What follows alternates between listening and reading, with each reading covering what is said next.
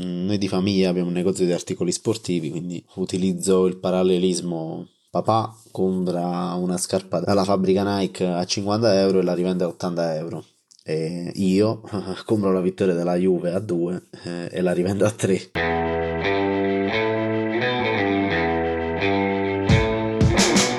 La vita è lastricata di scommesse. Pensateci bene. Scommettiamo quando cambiamo lavoro. Scommettiamo quando scegliamo una persona per la vita. Forse è per questo che siamo tutti incuriositi, impauriti o addirittura attratti dalle scommesse vere, quelle per denaro. Io sono Alessandro Allara. Mettetevi comodi, scommetto che vi appassionerete. I contenuti di questo podcast sono puramente informativi e non rappresentano in alcun modo un invito al gioco d'azzardo. Per farvi capire quanto la mia vita sia stata condizionata dal betting, ho un espediente velocissimo. Se dico arbitro, voi a cosa pensate? Immagino al giudice di gara, quello col fischietto e la divisa scura. Io quando sento la parola arbitro penso ad un tipo specifico di scommettitore. Torniamo indietro all'episodio di Stefano. Vi avevo anticipato che agli inizi del secolo nacque una nuova professione, quella del cacciatore professionista di sure bets professione che inizialmente era ricchissima, perché i bookmaker erano meno organizzati, che poi è diventata sempre più complessa col passare del tempo e con l'evoluzione degli strumenti tecnologici creati dagli operatori in questa eterna lotta tra guardie e ladri. Partiamo da alcuni assunti. Il primo, se hai un conto di gioco non puoi averne un secondo, o un terzo o un ennesimo, intestato ad un prestanome. Perché dovresti avere un secondo o terzo conto? per alzare i tuoi limiti, per poter giocare di più su una certa quota. Secondo assunto, non è detto che tu possa scommettere, perché il bookmaker può rifiutare il tuo gioco. Può farlo sia assegnandoti dei limiti, sia rifiutando una scommessa una volta che questa viene convalidata nel carrello. Terzo assunto, il bookmaker può rescindere il contratto di gioco con il cliente, anche senza motivo. E con queste premesse che si gioca la partita tra guardie, i bookmaker, e ladri, i clienti professionisti. Tra questi, gli arbitri sono tra i più ricercati, secondi solo a quelli che cercano le quote sbagliate. L'arbitro è come un trader finanziario, qualcuno che compra a 100 e rivende a 101, realizzando un profitto certo. Per rivendere puoi accedere al cosiddetto betting exchange, oppure, banalmente, giocare il segno opposto alla quota giusta. Parafrasando ancora il supermercato, è come se io andassi a comprare un bancale di prodotti in offerta a 10 euro per rivenderli online a 11 euro. È abbastanza ragionevole aspettarsi che il supermercato non mi venderà un bancale di prodotti in offerta, lasciandomi comprare un numero limitato di pezzi. E ovviamente per pochi pezzi la rivendita diventa finanziariamente irrilevante. Ecco, il bookmaker riduce la posta giocabile per rendere irrilevante quella quota agli occhi degli arbitri. Ho parlato con Salvatore, un brillante ragazzo lucano che da qualche anno ha iniziato questa professione, per approfondire con lui le dinamiche tra guardie e ladri. Salvatore mi contattò qualche anno fa per capire di più i bookmaker e da allora sono diventato il suo mentore. È sempre un piacere sentirlo e confrontarmi con lui. Salvatore, quanto sta diventando difficile questo mestiere rispetto ai primi anni? Fare sciurbetto oggi è molto più difficile che in passato. E questo dipende in primis da un fattore strutturale.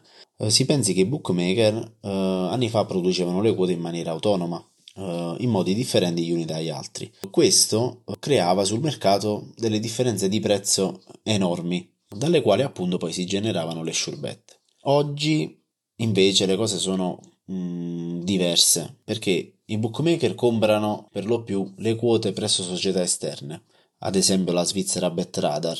Quindi Mm, se BetRadar vende le quote a 200 bookmaker differenti sul mercato, uh, questi presenteranno le medesime quote.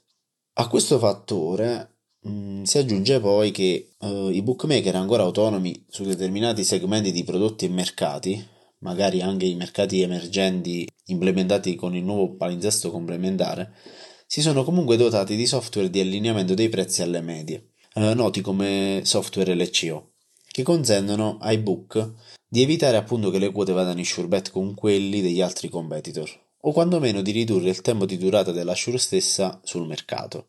comportando una, una, criticità dal punto di vista operativo, ossia quella di uh, dover essere necessariamente tempestivi nella chiusura dell'operazione di arbitraggio.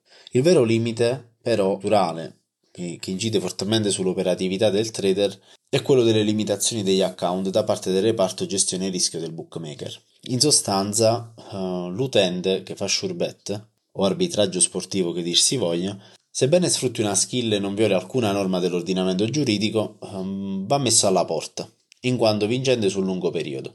E questa politica, che viene denominata del no arbs, quindi no arbitraggi nel settore del gambling, eh, rappresenta a mio modo di vedere un vero e proprio abuso di potere legalizzato. Quanto tempo dedichi a questa professione quotidianamente? Il tempo che dedico alla mia attività di sport trader eh, è variabile e va scisso in eh, analisi del valore che effettuo in pre-match e l'operatività live. L'analisi del valore mi impiega mediamente 8 ore settimanali che io plasmo come meglio credo da, tra il lunedì e il venerdì. Quando ci sono le coppe, martedì, mercoledì e giovedì, l'analisi del valore la svolgo in un unico giorno, il venerdì, uh, in 8 ore lavorative. L'operatività live invece seguo praticamente tutte le partite della Bundesliga, della Premier League, della Serie A della Ligue 1 francese, della Liga spagnola e dell'Olanda Eredivisie, oltre alle coppe. Quindi l'operatività live mh, si basa su 9 ore il sabato, uh, altrettante ore la domenica, il lunedì sera se ci sono i posticipi 2 ore. E poi quando ci sono le coppe, ripeto solo quando ci sono le coppe, martedì, mercoledì e giovedì 4 ore uh, per giorno, uh, altrimenti queste giornate, martedì, mercoledì e giovedì, le impiego soltanto per effettuare mm, due ore al giorno l'analisi del valore e altrimenti è tutto tempo libero. Quanti conti di gioco hai in totale? I conti di riferimento sicuramente uh, i due exchange, quindi betfair.it e betflag.it, con i rispettivi software di riferimento professionali, quindi Flagbot, Fairbot e Betting Toolkit, e per quanto riguarda i bookmaker tradizionali, sicuramente eh, tra i più celebri Pinnacle, uh, Bet365, uh, Goldbet, uh, Sisal, SNAI, uh, New Gioco, Eurobet, Stanleybet e Betaland. Ti senti vessato come cliente quando ti mettono limiti bassi o ti impediscono di giocare? Dunque, il settore del gioco produce l'1% del PIL dell'economia italiana e questo, più che dipendere dal basso livello di competenza uh, dei singoli giocatori, dipende dalle regole matematiche uh, sottese al settore. Il bookmaker deve, grazie agli studi di Simon Denis Poisson, un grande matematico nonché statistico francese di inizio 1800, la cui distribuzione statistica uh, di probabilità discreta rappresenta sostanzialmente il cuore della quota che poi andiamo a trovare sul mercato.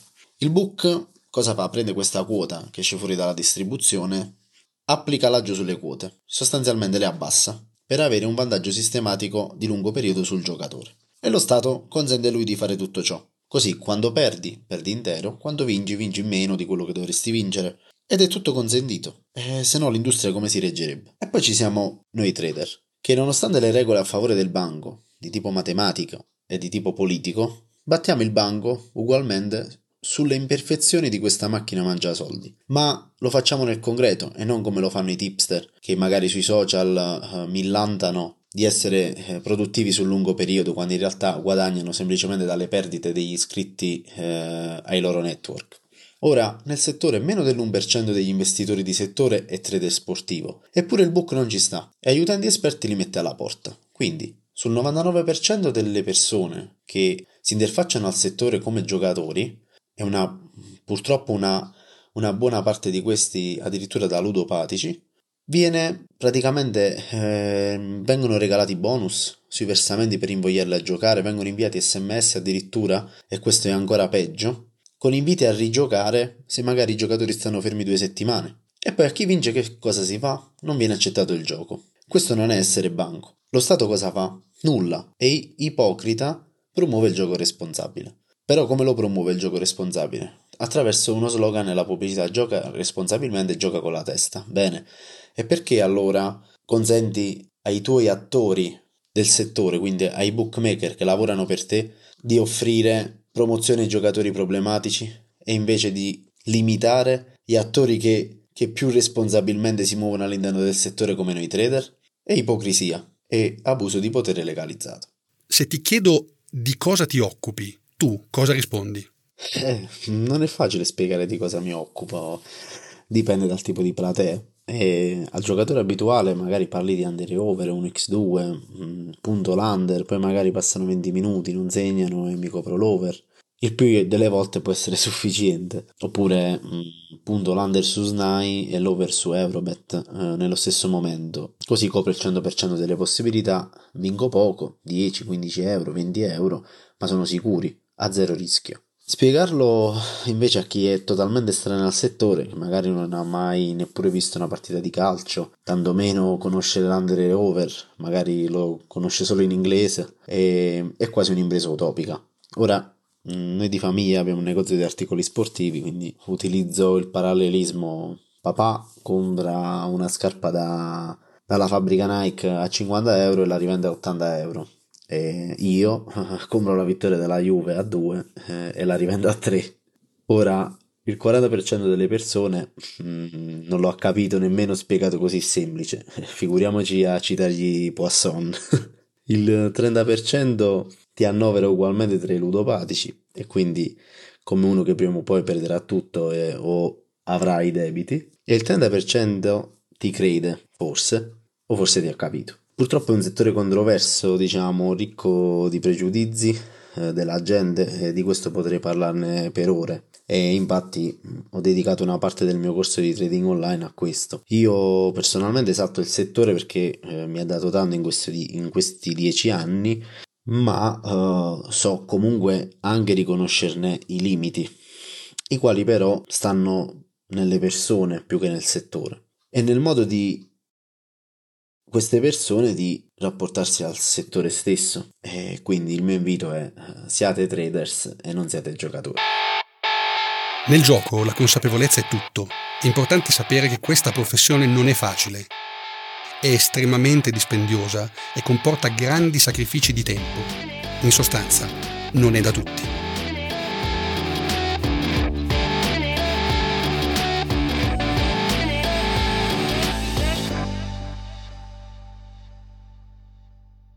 Contenuti di questo podcast sono puramente informativi e non rappresentano in alcun modo un invito al gioco d'azzardo. Il mio motto è giocare responsabilmente oppure non giocare. Potete raccontarmi le vostre storie per costruire nuovi episodi di questo podcast all'indirizzo confessioni.bookmaker.gmail.com Confessione di un bookmaker è un progetto 731 Lab scritto da Alessandro Allara e Alessio Albano.